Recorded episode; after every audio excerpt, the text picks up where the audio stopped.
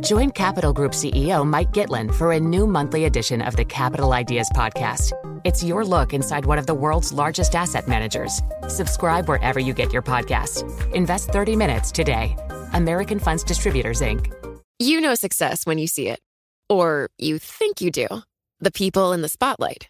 But what about those small business masterminds who succeed at making their money work harder? They do that by having a business bank account with QuickBooks Money which now earns 5% annual percentage yield. Making your money work as hard as you do? That's how you business differently. Learn more about QuickBooks Money at quickbooks.com slash 5APY. Banking services provided by Green Dot Bank, member FDIC. Only funds and envelopes earn APY. APY can change at any time. It can be hard to see the challenges that people we work with every day are going through. I'm Holly Robinson Peete. Join us on The Visibility Gap, a new podcast presented by Cigna Healthcare. Download it wherever you get your podcasts. Shares of semiconductor companies fell with the industry selling off globally. This is after fresh US curbs on China's access to American technology. Joining us now to discuss, Woo Jin Ho, Bloomberg's intelligence senior technology analyst. So we've got tighter restrictions now on the export of some chips which are used for artificial intelligence and supercomputing. So, what are the details of these new measures from the US and what do they aim to do? Sure. So, uh, thanks, Paul, for having me on. So, so a couple of things, right? Uh, there, there is a ban on uh, the shipment of AI chips and high performance computing chip, and we're talking about the ultra high end chips that uh, are, that are supplied by NVIDIA, AMD, and and, and Intel um, uh, they. Uh, their uh, U.S. is trying to block the sale of, of those, and we kind of got a, a, hint of that about about a month ago uh, when uh, NVIDIA and AMD both provided uh, 8-K warnings about that, and we don't see a, a, big impact on sales yet, but it's yet to be seen how the U.S. will implement that. The second big thing that I think investors need to be concerned about is more along the lines of not being able to sell equipment uh, to manufacture uh, high-end chips uh, to to Chinese entities, and that's um, more along the lines of trying to slow down the development of these chips domestically in China.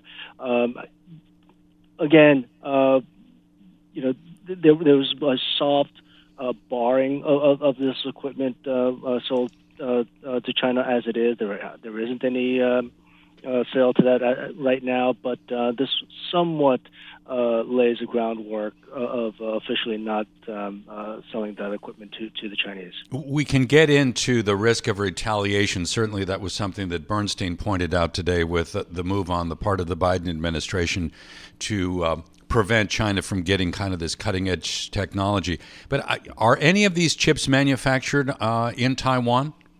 Well, if, if we think about uh, from from uh, the smaller uh, geometries, 10 nanometers and, and, smaller, about 80% of those chips are based, uh, are made in Taiwan, right? And uh, as we get even to the, the advanced cutting edge uh, technologies, um, Taiwan holds 100% of that. Now, the CHIPS Act that the U.S. passed um, just recently uh, that, that's supposed to diversify the supply, so uh, uh, the U.S. Uh, lessens the dependency of, of uh, uh, Taiwan. but even even that isn't going to make a great impact, at least in the near term. Are there some geopolitical implications here that we need to be cognizant of as well, in terms of China wanting to reunify with Taiwan? Um, I, and, and you know, I, I, I think um, one of these uh, so some of the measures that the U.S. implemented is trying to, uh, you know, try to halt any type of uh, uh, Chinese, uh, China Taiwanese uh, re- reunification. And now, keep in mind, I, I think it is a big risk if um, there is a reunification because I don't think the Taiwanese want to be reunified, and um, and uh, if if there is a halt in uh, uh, chip production um, uh, it, it, hurts everybody, also including the Chinese. So it, it, I, I, think it's more of a deterrent than anything else. Yeah, and God forbid we're dealing with a situation where there is an invasion on the part of uh, the mainland uh, forces on Taiwan. We were talking yesterday about a report that the Biden administration has contingency planning for a potential assault that would include evacuating some of the highly skilled chip engineers from uh, from Taiwan. But when you look at companies that manufacture the technology that is used in, in manufacturing these computer chips, I'm thinking of Advanced Micro Devices, just one name. How is a decision like this going to impact those companies? Well, Advanced Micro Devices uh, relies on uh, TSMC to manufacture chips uh, uh, for them. Uh, so, if, if anything, if, if TSMC comes down, uh, it will be a, a, crippling effect to the chip industry in its entirety. Now, if we're talking about uh, companies who supply the, the equipment to manufacture uh, the chips itself, uh, someone like an ASML or or someone like an ASML, um, th- you know, then we are going to see some negative impact um, uh, for, for those companies as well because the demand will potentially dry up if, if there is a, a China Taiwanese invasion. So let's talk about the potential impact on Chinese manufacturers that require these chips. Uh, what, what, are the implications for them, and what's the likelihood of retaliation from China? Sure. So, so uh, from from the, the, negative impact is that um, some of the advanced chip manufacturing uh, it will be slowed. Uh, we know that uh, Semiconductor Manufacturing Corp, SMIC, uh, has been trying to attain some of that equipment uh, for quite some time now, and uh, they've been advancing to 16 nanometer technologies, and, and, now they can't manufacture these chips. Similar for uh, the domestic Chinese domestic memory manufacturing as well. They've been trying to grow their China manufacturing, but w- with some of these restrictions in place, the, the, memory market uh, the memory development will also slow as well.